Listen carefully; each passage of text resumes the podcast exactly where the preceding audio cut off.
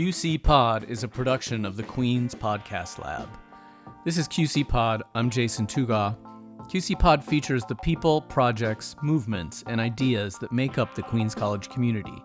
To learn more, visit us at queenspodcastlab.org slash qcpod.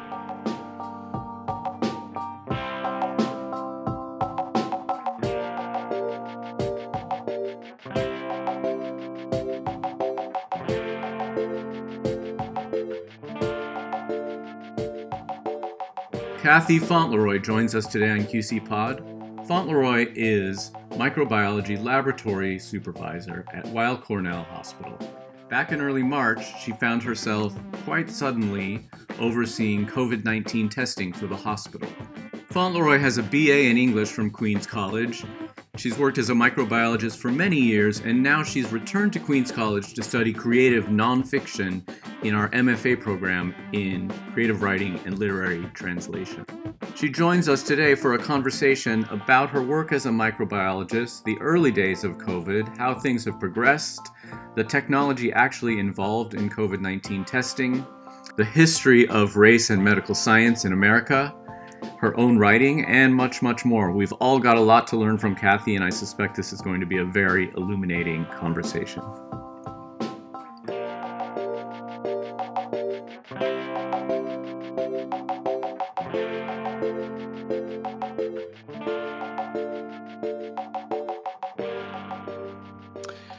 Welcome, Kathy. It's so great to have you here on QC Pod. Oh, thank you for having me. It's really a pleasure, Kathy. You are a laboratory supervisor at Weill Cornell, where you do a very important job overseeing a great deal of COVID 19 testing. Correct me if I'm wrong, but I think you once described yourself as an invisible first responder. Do I have that right? Yeah, a forgotten responder. Yeah. Uh, yes, forgotten responder. That's what it was. I knew it was better than what I was saying. But it must be a really strange situation to be in, being so central to the response to the coronavirus, yet to have so few people see or understand the work you're doing. Well, um, throughout this whole process, I mean, everyone has been really supportive of healthcare workers, which is great.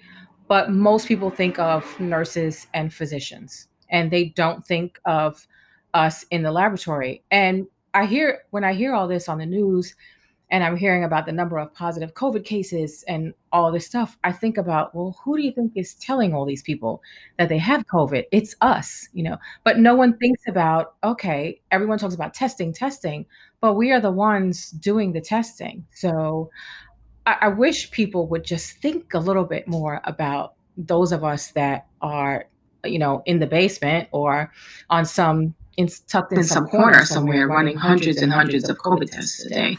Yeah, everybody talks about what it's like to go get the test, how uncomfortable it is to have that thing stuck up your nose. But I think very few people, lay people like me, understand what happens after that when the sample goes to the lab. Exactly. Yeah, we are the ones that are not really thought about much. So. Well, that's a good thing you're here then, because people can think about you a little bit more. And I know you'll have a lot more to say about COVID 19 but I think it's worth backing up. QC Pod is about the people and ideas and projects that make Queens College such a vibrant community. And you have a long history with Queens College. I do. You were an English major at Queens College, right? Yes, back in the 90s. Actually, before that, I was a biology major way back in the way back, like in the 80s. And um, and then I decided that organic chemistry was just not I, I couldn't get along with organic chemistry. So I ended up, I kept my job as a laboratory technologist, but I decided to go back to school and come back to Queens to pursue my degree in English. I think it would surprise a lot of people to hear that an English major would become a microbiologist. How did that unfold for you? Um, oddly enough, I've always written or always wanted to write. And a good portion of my job, what I do is I write procedures. So um, in high school, I, I, I did some writing, and then when I started working and had to write procedures, I thought, you know, gee, this is something I really like to do. And not only do I want to write, you know, procedures for work, I'd like to write other things too. So it was never really a good time to go back to school. And eventually, after a while, I decided, okay, I- am going to go back and, and get this this degree in English. And so I did. And then when I finished, I kept uh, working in microbiology, kept getting you know promotions and different jobs and then i decided i wanted to come back and and really really do something at queens with my writing. We'll definitely talk about your writing but before we do how'd you originally get a job in a lab? So in high school again i took a microbiology uh, i took a laboratory techniques course and i thought wow i was going to go to medical school. So i thought well i could do this job and kind of save money to go to med school. But after a while, I just I realized I kept getting jobs and and be- better jobs, and so I, I enjoyed working so much. I decided, okay, well, let me just work for a while. So I started working, and as I kept advancing in microbiology, it just school just sort of got pushed further and further away. Seems pretty impressive that you could do that right out of high school. Uh, yeah, good old Edward R. Murrow High School. And it's funny because Edward R. Murrow was really one of the best journalists of the, you know, of the 20th century. So it, it's interesting that I, I feel like I've come full circle in a way. And now you're back, and we're all very happy about that. And you're pursuing your writing, and you write about science and medicine. But I happen to know you, you write about it in a really particular way. You write about the human side of science and medicine. I want to help people understand that there is more to medicine than just being a physician or a nurse, that there are other aspects of it. I want, especially young people, to understand that you can do so much more in medicine or in healthcare without being a physician or a nurse. And I want to talk about the things that affect affect people's lives on a day-to-day basis. You know, how does diabetes affect your whole family or you know if you mm-hmm. come from a long line of diabetics how does that affect you? Because i do come from a, a long line of diabetics. Just different things about science and healthcare that will not sound so researchy and so scientific but that will touch people in a way that will make them think and then make them see things the way that maybe they didn't before. So is it that you're sort of taking your experience and knowledge from the lab and thinking about its implications outside the lab in people's lives? Pretty much, yeah. Yeah. There's definitely a book to be written there, or several books, really. Do you think you'll write about COVID 19? I think I have to. Uh, I mean, I, I think that as someone in the laboratory who had, I've, I've been in the laboratory for such a long time, I never thought that we would see anything like this. I mean, you learn about it in school. We were taught about epidemics and pandemics in school, but you know, you just you never think it's it's going to happen. But as I think about it, we've been through quite a few things. When I first started in microbiology, it was at the very beginning of the AIDS epidemic. And I had learned a lot of medical microbiology in school, and it was all in the textbooks. And I knew it enough to regurgitate it for the board exam. But I never thought that I would see these things actually in laboratory practice. So at the beginning of the HIV AIDS epidemic, we started seeing things like tuberculosis and different parasites and yeast infections and all of the things that you just think you're never going to see. Um, so I really learned microbiology in a day to day clinical setting at that time, at the beginning of the HIV AIDS epidemic. It was fascinating and tragic at the same time. Yeah, so you've worked through more than one pandemic. Is there a story you can tell us that might illustrate the ways the work you do inside the lab affects people's lives outside the lab or maybe your own life? Ironically, um, I learned from my mother that my grandfather, my maternal grandfather, uh, died from tuberculosis. So I, I thought it really interesting that someone that I loved died of a disease that we had more or less eradicated in you know somewhere in the what the 40s or the 50s right? So just one night i'm i'm i'm in the laboratory and i'm working with an isolate of tb and i just start thinking how ironic is it that I have a grandfather that died of a disease where I see this germ, I see this bacteria almost every day, and it it just didn't make sense to me. So I, I realized that in my family there were no pictures of my grandfather anywhere. So I decided, well, I, am going to try to find some pictures of it. So I asked various family members, and uh, no one had pictures. So I decided, I knew he'd served in the military, and uh, ultimately my grandmother still had his discharge papers. So I took a copy of the discharge papers and I uh, wrote to, I think it was the National Archives, because I wanted to see if there were any photos in his military record. And ironically, there were not. There had been a fire at the National Archives Center, and it the U.S. Army lost 80% of those records, so there were no pictures there. But I just thought it odd that I, I, someone could could die of a of of bacteria that I was seeing on a regular basis, and it just didn't make sense to me. So I wanted to dig a little deeper. So there's a human mystery there and, and a family mystery that you wanted to uncover. And it turned out that it's very likely that part of the answer had something to do with race, right? Yes, because it just, he died in 1964 when I was uh, a toddler. And I just thought to myself, but even that doesn't make sense because in 1964 we had drugs to cure tuberculosis. So what was it about this? Yeah. Um, how did he end up dying from tuberculosis? And in all of this, I did learn ultimately from my mother that he had been offered the option of having the lung removed, but he didn't want to. So, which, so that led me to thinking about why it was he didn't want to have his lung removed. And she said to me, um, he just, he just, t- she remembered him saying to her, I'm going to leave this world with everything that I came with. Mm.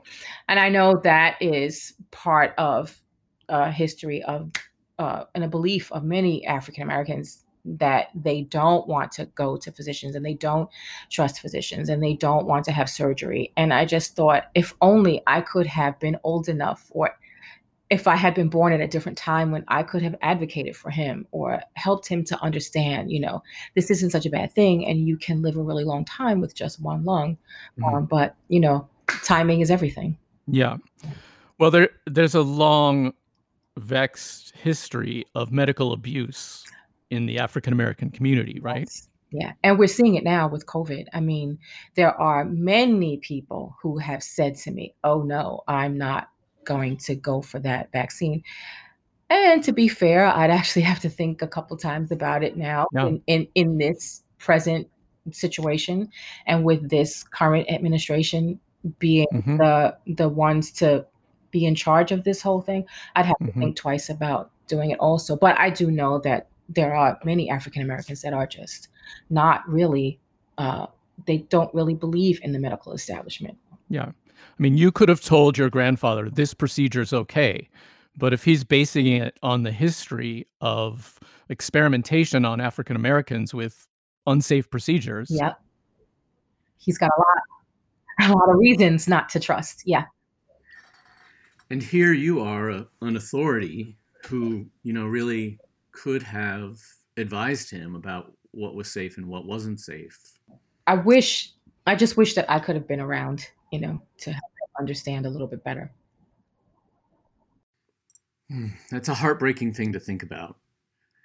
I mean, I guess looking forward, you can be around, you are around now to help uh, other people, to help really all of us think about what are the ethics involved in what we're going through. With that in mind, maybe we should turn to COVID now. Uh, and let's maybe just think back to what was the moment when you knew that COVID was going to change your job completely? and all of our lives actually it's funny you should ask that question um, so the the day that uh, it was late february um, and we had gotten a request from a physician for coronavirus testing now we do tests for coronavirus in our laboratory and at this point um, the virus had just started to make the news. We were getting alerts from the Department of Health, and but it was always associated with a travel history that the person would have had to have traveled to Wuhan or, you know, somewhere in China. So we get this request from this physician who asked about coronavirus testing, and we had to put him in touch with the Department of Health. So the Department of Health decided not to take the case because the patient had no travel history. I didn't think anymore. I really didn't think any more about it that week. That was the last week of February. So the following week, first week of March, we started getting a few more requests. So, okay, now the Department of Health is telling us, okay, we will take those samples. If you get requests for them, send them to us. So on, I, I actually can tell you the date. So on March 5th, I left the laboratory. I, I was going to have a day off the next day. There were there was one sample that we were sending out to the Department of Health that day. I was off on Friday. I was off the weekend. I came back that Monday. There were 45, maybe 50 samples. By that afternoon, there were maybe 25 more. And it was quite obvious early on okay, this us sending packaging up these samples and sending them to the DOH isn't really going to be something that we can maintain for an extended period of time. So uh, our molecular pathology department in the hospital decided that they were going to bring up a test that they would be able to do. So they validated their tests within a few days, uh, within about a week. So in the meantime, we're still sending results to the Department of Health, and now it's hundreds of samples every day that we're sending, and we're seeing them come back positive, positive, positive. So now we realize, okay, even the molecular pathology lab isn't going to be able to handle this amount of volume. So we need to bring in something high throughput. By that Sunday, I think it was the 14th or the 15th of March, we knew, okay, this just, this is something that we're going to have to get a handle on right now. So we actually had a meeting on Sunday, and uh, our laboratory director and our uh, clinical director decided, okay, this is what we're going to do. And we established a plan for what we were going to bring in as our high throughput uh, instrumentation to handle this test because we knew we were going to get hundreds and hundreds of samples every day.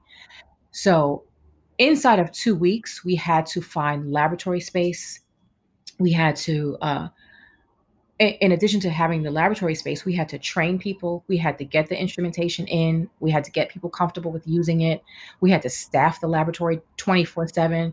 So there was a lot that had to go into that. And we only had, we literally had two weeks. So there was no margin for error. And there was a lot of pressure on us as a team to get this going. And you had to deal with people who had their own fears about the virus and people who were trying to figure out what they were going to do with their children because now by this time i forget when uh, the city was shut down. It was somewhere in there. Maybe it was around the 15th or 16th or something i forget which. And now the city is shut down. So you've got a shut down city and now i've got you know technologists and staff in the laboratory.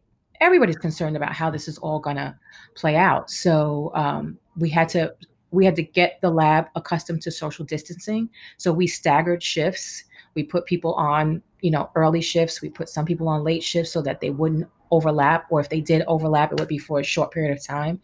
Um, and then we staffed our COVID lab 24 7. I took some overnight shifts and worked with people and actually physically ran samples every single day. Is it possible for you to describe the technology involved in the testing in a way that people just not familiar with the science will be able to understand? Okay, so basically, once the sample comes in, we it gets scanned in by the computer, so we can log it in and attach a number to it. Um, uh, the swab that's in the pink liquid that's inside that tube. So essentially, the cells that they take from your nasal cavity with that swab are released into that liquid. And what's in that liquid is something that's going to support viruses. It's got like sucrose and some antibiotics to kill regular bacteria. So we take a small amount of that sample and put it in a test tube. That tube goes on the instrument. It gets the cells get lysed, the virus particles get released, they get washed uh, a couple of times throughout this process, and then the once the viral particles are cleaned, we amplify them, we multiply them multiple times. So, what happens is the number of times that you amplify that virus, if it takes a short amount of time for you to amplify that virus, that means you've got a lot of virus particles there. So, you've got a pretty good infection. Mm-hmm. Um, and if it takes a bit longer, then you, you've probably got like a low level infection. So what it does is it gives off a fluorescent signal, and it's that fluorescent signal that gives you the cycle threshold value. And that's what the physician uses to determine just how bad your infection is. And which parts of this process are done manually and which are which involve a machine? Uh, all of the assay is with an instrument. The only part that's done manually is when that small amount of sample is removed from that vial and put in a test tube. okay. But it also involves, uh, you know, in between every five samples, we have to change gloves, bleach down the area. You know, there are some other, some, there's some manual stuff that goes into it that doesn't that doesn't involve the assay, but just that you've got to keep the area very clean so that you don't uh, contaminate the other samples that you're working with. And the assay is the machine. Correct. Yes. So what does what does the assay look like? How big is it, and how does it work? It is a very large machine. It basically fills the room, and the only thing in that room is the instrument. It extracts the virus particles in one section of the instrument and then in the second section, section, it washes them, cleans them, and in the third section, it amplifies them so that you get the actual number for the amount of virus that you have in that sample. How long does that process take? The whole assay takes about three hours. That one takes about three hours. We have some others, some rapid tests that we do that take about 45 minutes. But one of the challenges of that particular assay is that the production of those cartridges that we use are uh, limited. The companies are starting to limit those reagents and products that we use to detect the virus. So now we had to really save that test for people who are having emergency surgery or patients in labor and delivery that need to know their COVID status before they deliver and that kind of stuff. So it, some of the challenges in this process have been getting the products that we need to actually run the test. I see. So different tests for different situations. With that original test, the the one you use mostly that takes three hours, how many samples can you run at a time? A multiple. We can run in one run. We can run uh, 92 samples, and it takes about three hours. Yeah and mm-hmm. we do this At multiple this point, times a day. How much does it fluctuate? How many you're doing a day? Uh, to, I think today we ran about wow. 700 samples on the day shift, and we're probably going to run another 120 or mm. 150 on the overnight.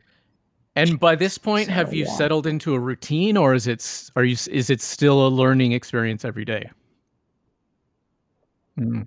It's still a moving target every day um, we we've more or less settled into a routine with the high throughput instruments but because we've had so many challenges with getting the the reagents and the products that we need on any given day we might have to say okay well we can't run this test we've got to run everything on this or we can't run these patients on the rapid test we've got to run only the ed patients where someone's going to have an, a mm-hmm. procedure like in a minute or the people who someone who comes in to deliver a baby and we mm-hmm. don't know what the covid status is of i'm curious person. back in Mar- march and april what was the emotional atmosphere like in the lab people were tense a lot of people were concerned about um, whether or not they were going to come in contact with COVID. I mean, we were fortunate enough that we had PPE. We didn't have those challenges mm-hmm. that I know some institutions did have. And a lot of people were just concerned that which way is this going? And I think everyone thought for a while that, okay, well, we'll do this for a couple of months and then we'll go back to life. Mm. the way it was.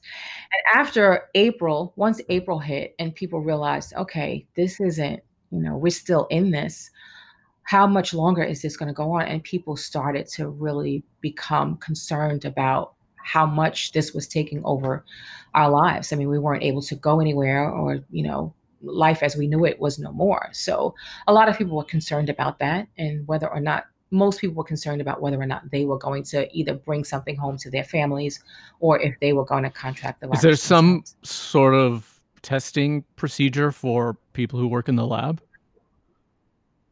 So Uh, we are getting temperature checks every day, and we did have the antibody tests um, somewhere around. I think it was in May. We all got the antibody test because they, I guess, they wanted to see where our status was. Most of us, in fact, all of us that I know, mm. everyone was negative. Um, we've been doing some surveillance testing for nursing homes and some other places, but um, and now we are at a point where we've people are sort of venturing out a bit. So we've got those issues where I've got folks that are like, oh, well, I was exposed to someone who tested positive. And so we have to quarantine those people. Um, so the staffing issue comes from that. I've, we've got people who've got to quarantine themselves. Um, and just folks that uh, maybe someone some have traveled so you have to get covid tested when you come back mm-hmm. from if you've been to a state where it's a hot spot and so the staffing is is a, a challenge every day do you feel safe i do honestly I, at this point I, I, don't go anywhere i go to work yeah. And i come home so i don't really go anywhere and we are diligent we are meticulous about um, I've bleached so many clothes at this point because we use a lot of bleach. We use a lot of bleach wipes. And we're changing gloves, you know, multiple times a day.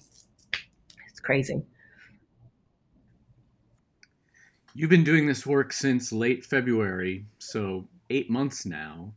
I'm curious if you have some advice for those of us who aren't on the front lines of this pandemic. Well, I think people are going to have to be very mindful of contact and and hand washing. I mean, hand washing has always been good. I don't know why people this is a new experience for some people, but hand washing has always been amazing. Um, I think uh, people are just it's going to change us for sure. We're going to we're going to be different. I I just think that people are going to have to be a bit more careful with their health. You know, cigarette smoking and you know all, all, just basic things that you would need to be doing anyway that will not compromise your immune system you know do your best to keep yourself healthy and you know not susceptible to what's running around out here you know and as far as touching things and really just stay uh, vigilant with your hand washing. I mean, at this point, we know so little about this virus, it's really hard to tell. And it's really hard to say what we should be doing other than um, what we've been doing thus far. I think masks are really important and people should wear them. It sounds like you're on board with Dr. Fauci, and it's pretty much common sense. Uh, wash your hands, distance, stay healthy. And we should probably all attend to our mental health. But yeah, uh, sounds like pretty sensible advice. It is. And initially, as we would sit around chatting in the off hours during the early phase of COVID, we all surmised, oh, it has to be airborne. It's no way this virus is this contagious and it's not transmitted through the air. I mean, just basic what we knew as microbiologists, we more or less figured. So we figured the social distancing and the masking was a good way to go. Um, so I, I, think until we learn more about this virus, I don't know that I, I really don't have an answer, a real solid answer to that question. It's clear you have a lot to say about COVID 19, about the pandemic, about your experience of it. Do you know what you'd like to write about it, or is it just too soon to answer that question? That's a very good question. And my answer to that question is no, not yet. But I think ultimately I will. I've I've seen how I was for I'm fortunate at the hospital where I work uh, we've wanted for nothing. I mean, we had all of the PPE that we needed, and for the most part, we have been able to run our assay every day and have everything that we've needed. I've known people in other institutions that have not been so fortunate. So I, I might want to talk a little bit about that. Um, I'm not sure why that is. I know that it really helps to work at a well-funded institution. Um, I think I I might want to talk ultimately about how this is going to affect all institutions financially, because this has been profoundly expensive, and um, so we have to live with what this is going to do to um, our healthcare system from a perspective of the budget. What what this is going to do to the budget. Um, it's also some people who were close to retirement are now retiring. So the experienced people that you have, the people that you want to be in the foxhole with in situations like this, those people are leaving. And so we're coming so what's coming into the program into these programs now are young people who don't have a lot of experience with how to really you know dig in your heels and get through a situation or um or come through programs finish programs and come in with knowledge that you need in situations like this because this is not a situation where you want to be someone that's green. You know you want you want people who've been around the block a few times and um, we're not seeing a lot of that. So uh, I'm, I, I want to talk about the staffing issue and and how people who have a lot of experience are no longer going eh, are, are leaving the field and we're not getting enough people coming into the field to make this sustainable it sounds like there's a socio-political dimension to this too, in terms of the distribution of resources. You happen to work for a state-of-the-art, well-funded institution, right? Mm-hmm. So that means you have a good experience. Yes. Um, do you think we're going to learn any of those socio-political lessons? If we keep this current administration, no. Had to no, I don't. Um, You mentioned people you'd want to be in a foxhole with. Uh, can you think of, I don't know, people or stories that you just really think are great examples of what we do need now? It's not one single person, it is the people that often are not seen that you may walk past every day coming in or out of your facility the people who keep the buildings clean. Those folks that are the ones doing all the wipe downs that were doing all this stuff before, but now their jobs are super important because now you've got folks, you've got these people who are doing 10 times more with cleaning a building than they were before.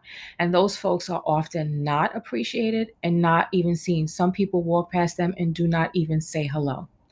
I make it a point to say hello to those people because, yes, everyone's going to see the nurses and the physicians, and they might even see me, but no one's going to see those folks. So, those are the people that I am grateful for every day because they're keeping our they're keeping our building clean and they're keeping our facility more or less at as well in a sense what you're describing really is like that this. they're making our lives possible yes they are they really are.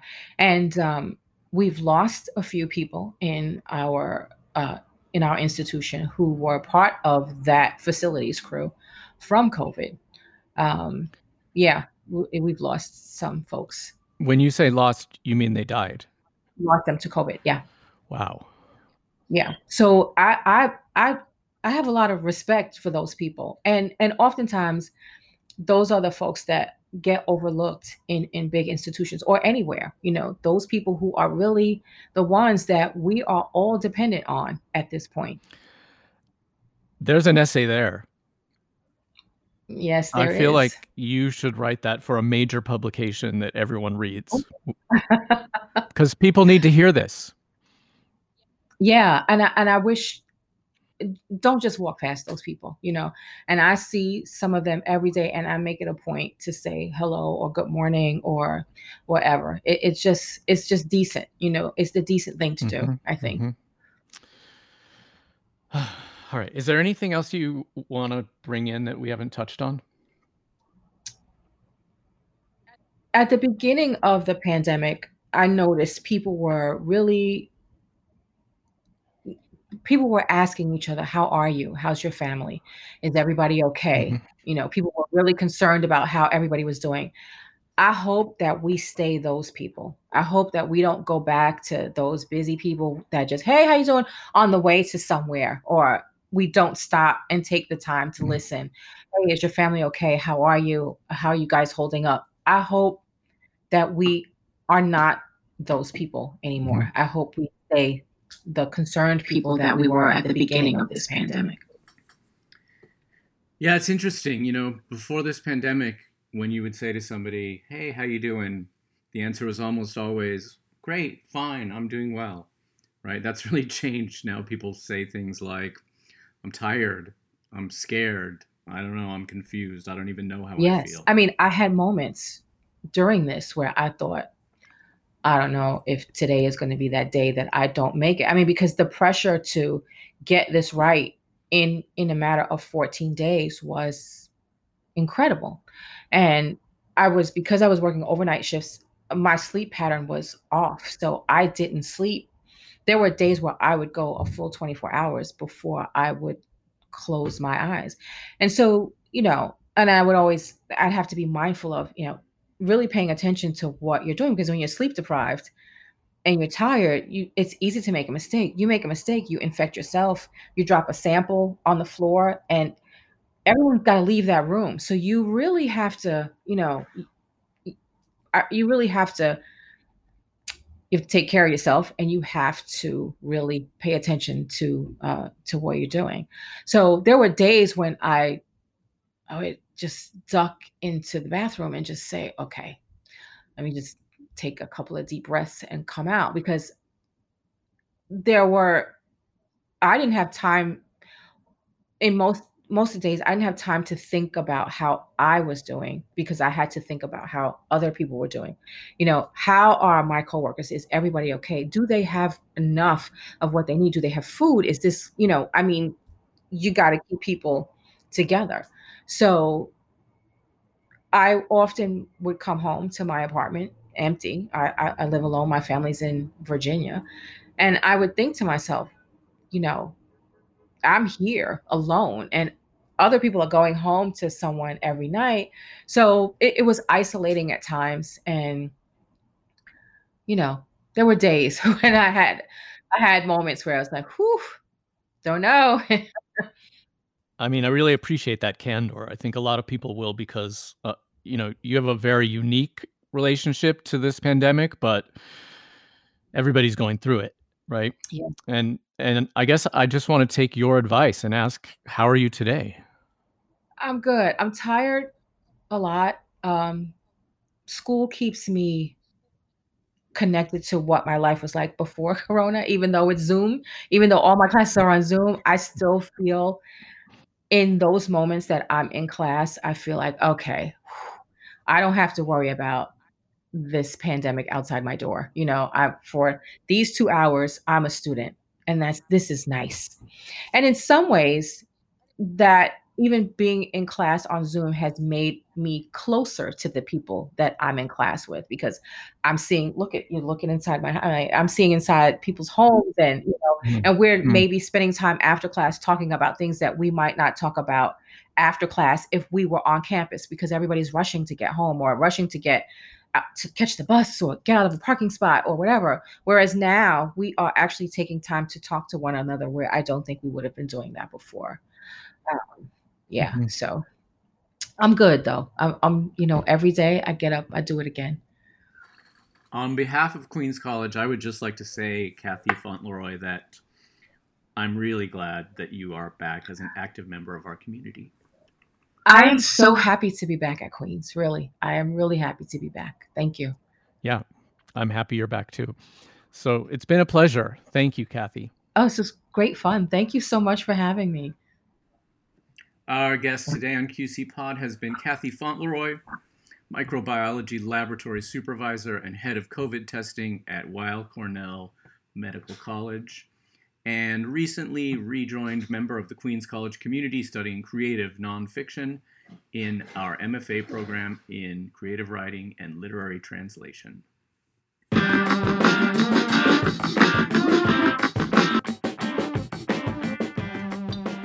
You've been listening to QC Pod, the podcast about all things Queens College. We're on Twitter at QC Pod and on the web at queenspodcastlab.org slash qcpod. Our theme music is Lake Monsters by John Flansburgh of They Might Be Giants. I'm Jason Tougaw. Thanks for listening.